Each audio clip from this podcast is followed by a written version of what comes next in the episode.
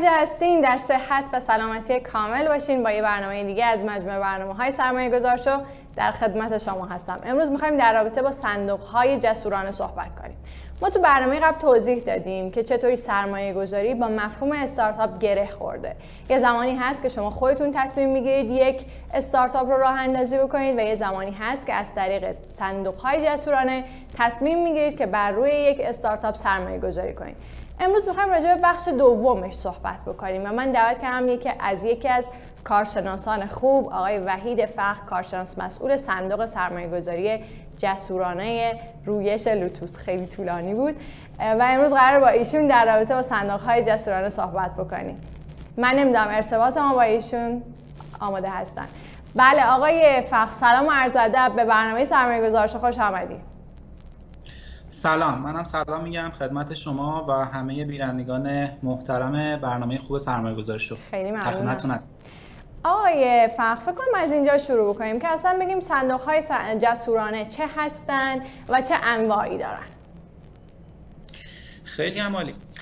من یه مختصر خلاصه بخوام خدمتتون عرض بکنم. صندوق های سرمایه گذاری جسورانه توی نوع تعریف از جنس صندوق های مشترک یا مچول فاند ها تعریف میشن که در واقع سرمایه گذاران عادی و حالا سرمایه گذاران حقیقی و حقوقی مبالغی که مد نظرشون هست و در این صندوق ها سرمایه گذاری می‌کنن و این صندوق ها در واقع در کسب و کارها که علل خصوص کسب و کارهای نوپا و استارتاپ ها مبالغ رو سرمایه گذاری می‌کنن. خب در کشور ما این صندوق ها چند نوع دارن؟ یک سری از این صندوق ها صندوق هایی هستن که عملا صندوق های سرمایه گذاری خصوصی هستن و در واقع توی بازار سرمایه ما اینها رو نمی‌بینیم. یک سری از این صندوق های سرمایه گذاری صندوق های سرمایه گذاری شرکتی هستن که اصطلاحا بهشون CVC گفته میشه که در واقع خود شرکت ها صندوق هایی رو تاسیس می‌کنن که در راستای اهداف خودشون سرمایه گذاری هایی رو روی کسب و کارهای نوپا انجام بدن. و یک سری از صندوق ها که در واقع فکر کنم بیشتر موضوع بحث اون این صندوق ها هست که صندوق های اصطلاحا بورسی و صندوق های قابل معامله هستن صندوق های جسورانه هستن که منابع خودشون رو از بازار بورس تامین می‌کنن و این منابع روی کسب و کارهای نوپا خصوص استارتاپ ها و کسب و کارهایی با پتانسیل رشد بالا سرمایه گذاری خب یکی از سوالات دیگه اینه که اصلا این صندوق های جسورانه که حالا شما نوعش رو گفتیم به صورت بورسی هستن این صندوق ها در واقع چطوری کار می‌کنن و ماهیتشون به چه صورت هست؟ خب واقعیت اینه که ماهیت این صندوق ها عملا از دو تا رکن اصلی تشکیل میشن. یک رکن در واقع اون شریک مدیر هستش که اصطلاحا به GP معروفه یا general partner که مسئولیت مدیریت اون صندوق ها رو بر عهده داره. و یک رکن دیگه رکن LP limited partner یا شرکای محدود هستن که اصطلاحا همون سرمایه گذاران حقیقی و واقعی هستن که سرمایه خودشون رو در اختیار مدیر صندوق قرار میدن که در حوزه هایی که مد نظرش هست سرمایه گذاری انجام بده.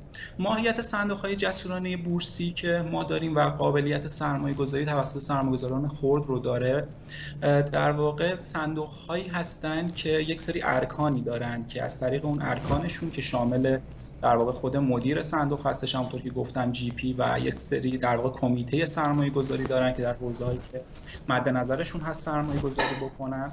و یک سری متو... یک سری ارکان در واقع قانونی دیگه مثل متولی و حسابرس در واقع این سعی می‌کنن این وجوه رو مدیریت بکنن. معمولا این صندوق ها الان چیزی که ما توی بازار خودمون داریم صندوق هایی هستن که عمرشون هفت ساله هست و حالا یه مدت زمانی رو فرصت دارن که سرمایه گذاری بکنن روی کسب و کارها و بعد از اینکه در واقع عمر صندوق تموم شد باید اصطلاحا واحدهای صندوق رو نقد بکنن و سودش رو در اختیار سرمایه گذاران قرار بدن. عملا ماهیت این صندوق ها صندوق هایی هستش که با بازدهی انتظاری خیلی بالایی داره یعنی سود انتظاریمون از این صندوق ها خیلی بالا هست ولی در کنارش ریسک سرمایه گذاری در این صندوق ها هم به شدت بالا هستش به خاطر کاری که دارن انجام میدن وقتی از سود بالا صحبت می‌کنیم دقیقا منظورمون چه رقمیه؟ معمولا توی هر صندوقی و هر سرمایه گذار جسوری یک بازدهی مد نظر داره. یعنی انتظار داره که تا چندین برابر حتی چند ده برابر نسبت به سرمایه گذاری خودش بازدهی کسب بکنه. اما این صندوق ها معمولا مجبورن و باید که یک تنوعی رو در سرمایه گذاریاشون ایجاد بکنن. چون احتمال شکست این طرحهایی که دارن روش سرمایه گذاری می‌کنن بالا هستش. به طور میانگین بین 85 تا 95 درصد طرحهایی که سرمایه گذاری میشه تو این حوزه شکست می‌خوره. شاید اون چند تا طرحی که در نهایت شکست نمی‌خورن ولی جبران می‌کنن همه اون شکست ها رو و این موفقیت اونقدر بالا می‌رسن و اونقدر بازدهی ایجاد می‌کنن که عملا همه اون شکست های صندوق رو جبران می‌کنن. نکته خیلی جالبش اینه که واقعیت رو اگه بخوایم توی دنیا رو نگاه بکنیم مثلا بورس نیویورک یا در واقع نزدک رو بخوایم نگاه بکنیم شرکت هایی که با بیشترین مارکت کر یا اندازه بازار و بیشترین ارزش وجود دارن شرکت های در واقع اصطلاحا بهش میگیم ما ونچر بک هستن. یعنی در ابتدای فعالیتشون زمانی که همچنان سهامی خاص بودن و سهامی عام نشدن وی سی ها بودن یا سرمایه‌گذاران جسورانه بودن که ازشون حمایت کردن و الان بزرگترین شرکت های دنیا رو تشکیل میدن. خب اجازه بدید من برداشت خودم رو بگم و شما بگین آیا این برداشت من درست هست یا نیست. یعنی اینکه من سرمایه گذار میرم روی صندوقی پولم رو و پسندازم رو سرمایه گذاری می‌کنم. اون صندوق در واقع اومده روی یک سری از دارایی ها که یه بخشش این استارتاپ ها هستن سرمایه گذاری کرده و ممکنه که چند تا استارتاپ رو همزمان با هم روش سرمایه گذاری کرده باشه نه اینکه فقط یک استارتاپ خاص باشه. درست میگم؟ بله بله. دقیقا همینطور هستش. ترکیب دارایی دارن این صندوق ها حداقل از طریق حالا اساسنامه ای که سازمان بورس برای این صندوق ها تصویب کرده به این, به این صورت هستش که دارایی ها فقط توی سهام شرکت ها هست یعنی سهام شرکت های سهامی خاص.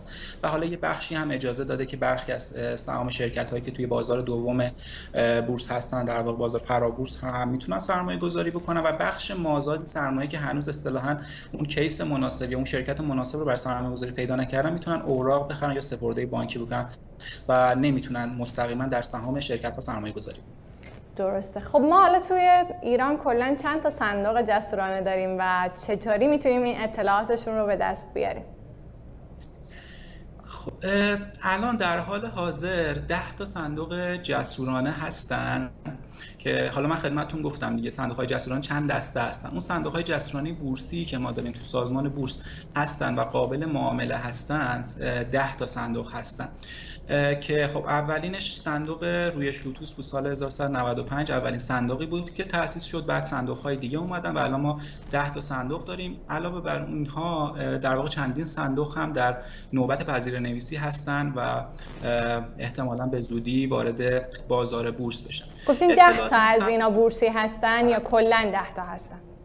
نه صندوق های سرمایه گذاری جسوران یا اصطلاحا وی هایی که ما داریم که روی کسب و کارها سرمایه گذاری می‌کنن تعدادشون خیلی بیشتر از این حرف هاست ولی اونهایی که بورسی هستن و اصطلاحا افراد حقیقی و سرمایه های خرد هم می‌تونن در این رشد این شرکت هایی که سرمایه گذاری می‌کنن دخیل باشن ده تا هست. درست. خب شما گفتین که ریسک اینها حدود 85 تا 95 درصده که خیلی باعث شد که من احساس بکنم که خیلی سرمایه گذاری مناسبی حداقل برای من نیست تا اینجای کار. ولی من می‌خوام یه مقدار بیشتر این ریسک رو باز بکنید. برای اینکه بفهمیم که دلایل فیل شدن و شکست اون استارتاپ ها چیه؟ آیا اینها هم برمیگرده؟ یعنی آیا فقط یک صندوق میره و پول خودش رو سرمایه گذاری می‌کنه یا کارهای دیگه هم انجام میده؟ مثلا مشاوره های علمی میده و سعی می‌کنه که کلا اون شکوفایی لازم رو برای یه استارتاپ ایجاد بکنه. خیلی ممنون از سوال خوبتون. واقعیت قضیه این هستش که خب توی تمام دنیا این ریسک ریسک پذیرفته شده ای هستش. ولی عملا خب ما ریسک رو در کنار اون بازدهی و اون ریواردی که انتظار داریم از سرمایه گذاری باید ببینیم. شاید سرمایه گذاری هایی که انجام بشه خیلی شکست بخوره و مطلقا حتی سرمایه گذاران خورد یا اون LP هایی هم که سرمایه گذاری می‌کنن یه بیانیه ریسکی رو مطالعه می‌کنن و می‌دونن که دارن کجا سرمایه گذاری می‌کنن. اما اگر که قرار باشه طرحی موفق بشه بازدهی شاید چند ده برابری ما حتی موردهایی تو دنیا داشتیم چند صد برابری حتی چند هزار برابری نسبت به موقعی که اون سرمایه گذار روش سرمایه گذاری کرده در واقع بازدهی داشت. اما دلیل اصلی این ریسک چی هستش؟ دلیل اصلیش خب ماهیت این شرکت هایی هست که دارن سرمایه گذاری می‌کنن. ماهیت این شرکت ها خب استارتاپ هستن کسب و کارهای نوپایی هستن که عملا سریع رشد می‌کنن اصطلاحا مقیاس پذیر هستن و خب حوزه جدید و نوآورانه ای رو دست قرار دادن که کار انجام بدن اونجا. ولی خب ممکنه که خیلی وقتا اون بازاری که انتخاب کردن بازار درستی نباشه چون هیچ اطلاعاتی ازش نداریم. تو شرایط مبهمی شروع به فعالیت کردن که ممکنه که هنوز آیندهش مشخص نباشه. شاید بازار در واقع اونها رو پذیرش نکنه. یعنی ایده ای که دارن روش کار می‌کنن اصطلاحا محصولشون با اون بازار تناسب پیدا نکنه. خیلی وقتا خب اونها تیم های جوونی هستن که حالا بیشتر تیم های خلاق هستن. خب ممکنه که سری مشکلات ساختاری و حاکمیتی حاکمیت شرکتی بهش بر بخورن که باعث بشه که در واقع باعث شکستشون بشه.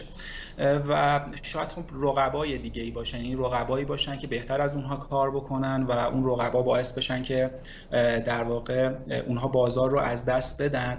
و خب طبیعی هم هست. تو یک بازاری که تازه داره در واقع شکل می‌گیره خب همه شرکت ها قرار نیست که برنده باشن همه بازیگرها قرار نیست برنده باشن و احتمالا چند بازیگر خاص میمونه و اصطلاحا ما توی صندوق های جسورانه دنبال این هستیم که اون بازیگر خاص احتمالی که برنده اون رقابت هست رو پیدا بکن درسته. خب من الان اگر بخوام که به اطلاعات یک صندوق جسورانه دسترسی پیدا کنم فکر می‌کنم که باید به سایت فی پیران مراجعه بکنم. درسته؟ تو سایت فیپیران اطلاعات هستش ولی چون دستبندی دقیقی نشده با صندوق های ETF دیگه یا صندوق های قابل معامله دیگه زیاد قابل تفکیک نیستش داخل سایت فیپیران. بهترین جا برای پیدا کردن این صندوق های بورسی و صندوق های جسورانه بورسی خود سایت سازمان بورس هستش سایت ifb.ir که داخل اون در واقع صندوق های جسورانه رو لیستش رو می‌بینید و خب روی هر صندوقی هم که حالا در واقع کلیک بکنی اطلاعات صندوق مثل اینکه کی تاسیس شده حوزه فعالیت صندوق چی هستش تو کدوم صنایع فعالیت هستش قیمت اسمی واحدهاش چقدرش کل واحدهای سرمایه گذاری یا سرمایه اسمیش چقدر هستش و مشخصات دیگه از جمله مدیرش آیا ارزش ذاتی یک صندوق رو هم اونجا نوشته یا باید تو خود سایت بورس بریم شرکت بورس بریم و اونجا بتونیم این اطلاعات رو در بیاریم؟ یا اصلا راجع به NAV چیزی روی سایت وجود داره که ما بتونیم رو بفهمیم. واقعیت وجود داره ولی نکته ای که وجود داره NAV که ما می‌بینیم خیلی وقتا NAV واقعی این صندوق ها نیستن. به خاطر چی؟ به خاطر اینکه اینها اومدن روی سری شرکت ها سرمایه گذاری کردن و اون شرکت های قیمتی دارن. و خب خیلی وقتا نمیشه اون قیمت رو اعلام کرد. یکی به دلایل مثلا محرمانگی خیلی وقتا وجود داره به خاطر اینکه اینا توی رقابت هستن با بقیه. خب اون قیمتی که دارن رو نمیشه اعلام کرد. خیلی وقت هم در واقع اون دارایی ها هنوز به قیمت واقعیشون مشخص نیستشون عملا وقتی ما صحبت از استارتاپ یا کسب و کار نوپا می‌کنیم داریم در مورد آینده یه سری شرکت با یک سری پتانسیل خیلی بالا صحبت می‌کنیم و هنوز اون آینده آینده نیست که برآورد شده باشه.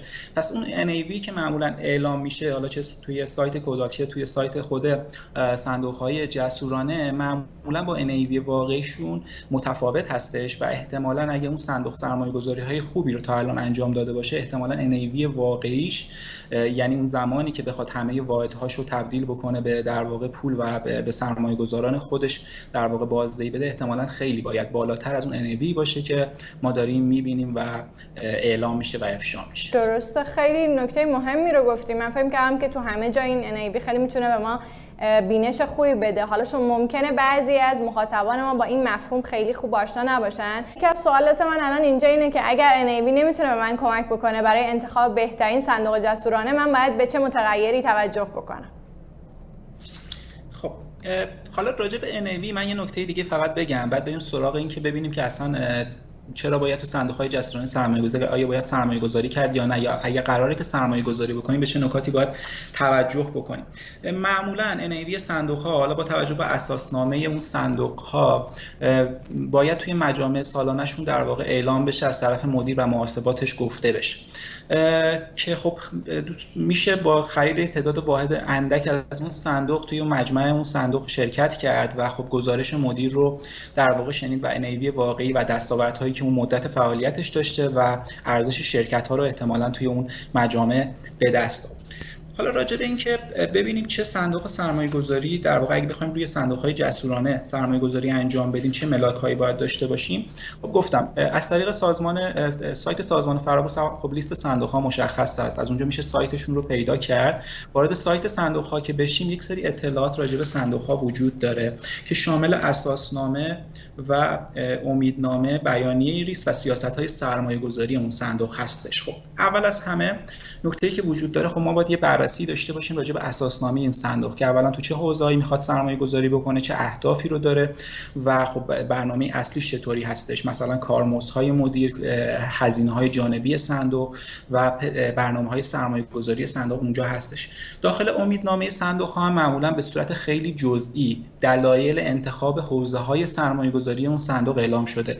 به طور مثال صندوق رویش داره توی حوزه سلامت مثلا و حوزه بایوتک یا زیست فناوری داره سرمایه گذاری می‌کنه. یکی از حوزه های اصلیش هست. خب اونجا ذکر شده که چرا داره این صندوق روی حوزه زیست فناوری سرمایه گذاری می‌کنه و چرا فکر می‌کنه که این فناوری در آینده رشد خیلی زیادی خواهد داشت.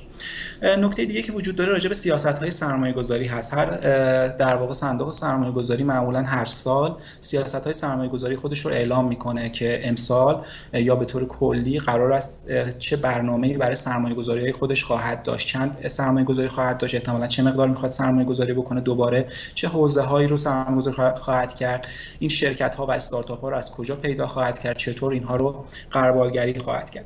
یه نکته دیگه که راجع به صندوق های سرمایه گذاری جسورانه مهم هستش خب تقریبا رکن اصلی خیلی از این صندوق ها که تصمیم گیر هستن راجع به سرمایه گذاری کمیته سرمایه گذاری این صندوق ها هستن که معمولا از سه نفر تشکیل میشن. خب رزومه این افراد سابقه ای که داشتن و دانششون رو میشه داخل سایت ها پیدا کرد و تصمیم گرفت که آیا اینها این افراد افراد متخصصی هستن در اون حوزه های سرمایه گذاری و میشه در واقع به این افراد برای سرمایه گذاری ها اعتماد کرد یا نه. یه نکته دیگه که وجود داره راجع به صندوق های سرمایه‌گذاری جسورانه خب گفتم خدمتتون این عمر محدودی دارن این صندوق ها یعنی عمر مح... صندوق ها 7 ساله هستش. معمولا در 5 سال اول باید سرمایه گذاریشون انجام بشه و بعد دو سال آخر تلاش می‌کنن که در واقع شرکت هاشون رو در واقع بفروشن و دارایی سهامی که در اون شرکت ها دارن رو نقد بکنن. خب هرچی عمر صندوق نزدیک باشه به 7 سال انتهایش خب احتمال نقد شدن دارایی هاش بیشتر خواهد بود. خب می‌تونه برای سرمایه گذارانی که این نکته رو من پرانتز باز بکنم. سرمایه‌گذاری در صندوق جسورانه سرمایه‌گذاری از جنس بلند مدت است. هر کسی که سرمایه گذاری می‌کنه نباید انتظار این رو داشته باشه که در کوتاه مدت حتی کمتر از یک سال بتونه در واقع احتمالا بفروشه داراییش رو. و بیشتر از یک سال معمولا سرمایه گذاران انتظار سرمایه گذاری دارن. ولی خب از عمر صندوق ها و اینکه مدت زمانی که فعالیت کردن میشه اطلاعات خوبی به دست آورد که آیا زمان مناسبی هست که ما در این صندوق سرمایه گذاری بکنیم یا نه. نکته دیگه که وجود داره پورتفوی سرمایه گذاری این صندوق یا سبد سرمایه گذاری این صندوق ها هستش. خب خوبی صندوق های بورسی این هستش خب شفاف هستن. شفافیت درشون وجود داره در داخل در واقع اطلاعی, اطلاعی هایی که تو سایت کودالا سایت خودشون منتشر می‌کنن. اصطلاحا سبد سرمایه گذاری یا پورتفوشون رو هم افشا می‌کنن. همه می‌تونن ببینن که این صندوق در چه شرکت های سرمایه گذاری کرده و اون شرکت ها رو بررسی بکنن و ببینن آیا اون شرکت ها این پتانسیل این رو دارن که رشد خوبی بکنن و خیلی سریعتر اصطلاحا بشه نقدشون کرد و سهامشون خارج شد یا نه. معمولا این نکاتی هستش که باید توجه کرد و نکته آخر هم در واقع سیاست های خروج اون صندوق هستش که با توجه به جنس سرمایه گذاری هایی که انجام داده باید ببینیم که آیا می‌تونه اصلا exit انجام بده یا نه. معمولا خروج از استارتاپ ها توسط سرمایه گذاران توی کل دنیا دو تا راه حل بیشتر نداره. یا IPO و ورود اون شرکت های زیر مجموعه به بورس هستش که وقتی اون شرکت ها وارد بورس میشن و قیمت خیلی بیشتری نسبت به قبل از اینکه وارد بورس بشن بخورن اونجا میشه سهامشون رو فروخت و خب در واقع اون سرمایه گذار هم خیلی سود می‌کنه اونجا. یکی هم در واقع فرایندهای در واقع ادغام و تملیک هستش که حالا یا یه شرکت بزرگتری بیاد سهام اون استارتاپ رو بخره یا هم که بیان با یه شرکت بزرگتری که احتمال اینکه وارد بورس بشه وجود داره بیان و در واقع ادغام بشن. اینا مواردی هستش که در واقع میشه بررسی کرد که آیا در این صندوق ها مناسب هستش و کدوم صندوق رو میشه انتخاب کرد خیلی هم عالی بود. یه نکته دیگه اینکه برای ورود به این بازارها دقیقا مثل بقیه صندوق ها که با یه مبلغ اندکی مثل 500 هزار تومان یا هر رقم دیگه میشه وارد شد آیا اینجا هم به همین ترتیبه؟ این صندوق ها از جنس ETF هستن این قابل معامله هستن. یعنی همون نماد این صندوق ها که دوباره تو سایت فرابورس میشه پیداشون که همون نمادشون سرچ بشه در واقع قیمت روز واحدشون مشخص هستش قابل معامله هستش. خیلی از صندوق ها در واقع همون حداقل های فرابورس رو دارن. یعنی مثلا 500 هزار تومان حداقل سرمایه گذاری رو دارن و افراد می‌تونن اگه واحد های اون صندوق کمتر از قیمت 500 هزار تومان باشه بتونن اون تعداد مد نظرشون رو در واقع خریداری بکنن. ولی برخی از این صندوق ها محدودیت گذاشتن برای حداقل سرمایه رو در واقع گذاشتن که دوباره توی همون امیدنامه این صندوق ها قابل مطالعه هست که چه حداقلی مورد نیاز هستش که برای سرمایه گذاری توی این صندوق ها فقط یه نکته دیگه که باید راجع به این صندوق ها و تفاوت اصلیشون با صندوق های دیگه قابل معامله یا صندوق های ETF باید در واقع ببینیم. این تفاوت اینه که این صندوق ها معمولا بازارگردان ندارن. یعنی اینکه شاید شما مجبور باشید چند روز سفارش خرید بذارید تا یکی از اون فروشندگان که احتمالا تعداد تعداد دارندگان واحدهای این صندوق هم زیاد نیستن. یکی از اون فروشندگان شاید مثلا یکی از حقوقی های اون صندوق بیاد اون تعداد که شما مد نظرتون هست رو به شما بفروشه. پس عملا بازارگردان به اون صورت وجود نداره. پس اون نکته قبلی من که سرمایه گذاری بلند مدت هست یکی از دلایلش هم همین نداشتن بازارگردان این صندوق ها هست. یعنی ممکنه که بخواید توی هایی بفروشین هایی که خریداری کردین ولی خب کسی از شما خریداری نکنه. چون دارندگان واحدهای این صندوق ها یا شناوری این صندوق ها اونقدرها بالا نیستش. خب راستش من الان یه مقدار هنوز مطلب برام گنگه یعنی اینکه من فکر می‌کنم که وقتی من هنوز نمی‌دونم که چه زمانی زمان ورود به این صندوق هاست و چه زمانی میگه باید خروج بکنیم. شما اون بازه زمانی هفت ساله رو گفتین ولی فکر می‌کنم که باید دقیق تر آدم راجع به این قضیه بدونه. اینکه الان زمان مناسبی هست برای ورود یا نیست. É, ببین بیشتر از جنس اینه که وقتی که پورتفو یا سبد سرمایه گذاری صندوق ها رو شما نگاه بکنید و باز هم مهمتر از اون شرکت در مجامع و اطلاعاتی هست که مدیر اون صندوق میده. یعنی این صندوق ها رو نمیشه با یک نگاه فهمید و با یک نگاه تصمیم گرفت که من روی این صندوق های جسورانه سرمایه گذاری بکنم یا نه. باید بیشتر اطلاعات کسب کرد. یعنی حتی من توصیه می‌کنم که اگه کسی قصد سرمایه گذاری داره حتما ببینه که مدیر اون صندوق کیه کدوم شرکت هستش کدوم شخص او است باش تماس بگیره با کارشناسانش صحبت بکنه اطلاعات لازم رو بگیره. حتی ازشون بخواد که مثلا اطلاعات بیشتری راجع به شرکت هایی که شما سرمایه گذاری کردید به من بدید من ببینم چه وضعیتی داره. این کمک می‌کنه که ببینیم آیا این وضعیت خوبی هست یا نه. نکته دیگه که وجود داره برای سرمایه گذارانی مناسب هستش که اولا اون سرمایه سرمایه شاید اصلیشون نیستش یا سرمایه مازادی هستش قرار سرمایه گذاری کنن. و احتمالا برای یک مدت طولانی شاید دو سال سه سال چهار سال به اون سرمایه احتیاجی ندارن. ولی ولی این انتظار رو دارن که یه بازدهی خیلی بالایی رو از این صندوق ها بگیرن. خب می‌تونن این رو این صندوق ها رو انتخاب بکنن و سرمایه گذاری بکنن. خیلی وقتها اطلاعاتی که ما از این صندوق ها به دست میاریم خیلی به ما کمک می‌کنه. به طور مثال یکی از این صندوق ها مثلا سرمایه گذاریش روی شرکت هایی بوده که در واقع می‌تونه سریعتر دارایی هاشون رو نقد بکنه. یعنی مثلا موضوع فعالیت اگه شرکت های فناوری اطلاعات باشن مخصوصا استارتاپ های فناوری اطلاعات استارتاپ هایی هستن که خیلی نمیشه انتظار اون پولی که داری داره سرمایه گذار بهشون میده معمولا خرج بازاریابی یا نیروی انسانیشون میشه. خرج دارایی نمیشه. اگر فرضاً اون شرکت شکست بخوره دیگه نمیشه احتمالا اون هزینه رو بازیابی کرد. ولی خب مثلا اگر یکی از یکی از این شرکت سرمایه‌گذاری روی حوزه سرمایه می‌کنه که داره برای اون شرکت ها دارایی هم تهیه می‌کنه. این شرکت ها دارایی دارن که مثلا داراییش دارایی ارزشمندیه و قابل فروش هستش. به فرض به فرض هم اگر اون شرکت شکست بخوره اون دارایی ها اگه نقد بشه عملا سرمایه گذار اینجا ممکنه که ضرر نکنه. به طور خلاصه بخوام بگم بیشتر باید تک به تک راجع این صندوق ها و اینکه بخوایم سرمایه گذاری بکنیم اطلاعات اختصاصی کسب بکنیم. بله بله. خیلی ممنونم آقای فخر. فکر می‌کنم که این موضوع خیلی بحث مفصلیه و احتمالا ما نمی‌تونیم توی جلسه راجبش تصمیم گیری بکنیم. اما صحبت های شما خیلی خوب بودن و من کمک می‌کنم برای اینکه حداقل برم و توی این قضیه ببینم که چه اتفاقاتی افتاده و بتونم تصمیم گیری بهتری بکنم. اگر همچنان سوالی بود باز هم مزاحم شما خواهیم بود. خیلی ممنونم. من با شما خداحافظی می‌کنم. ممنون. روزتون بخیر.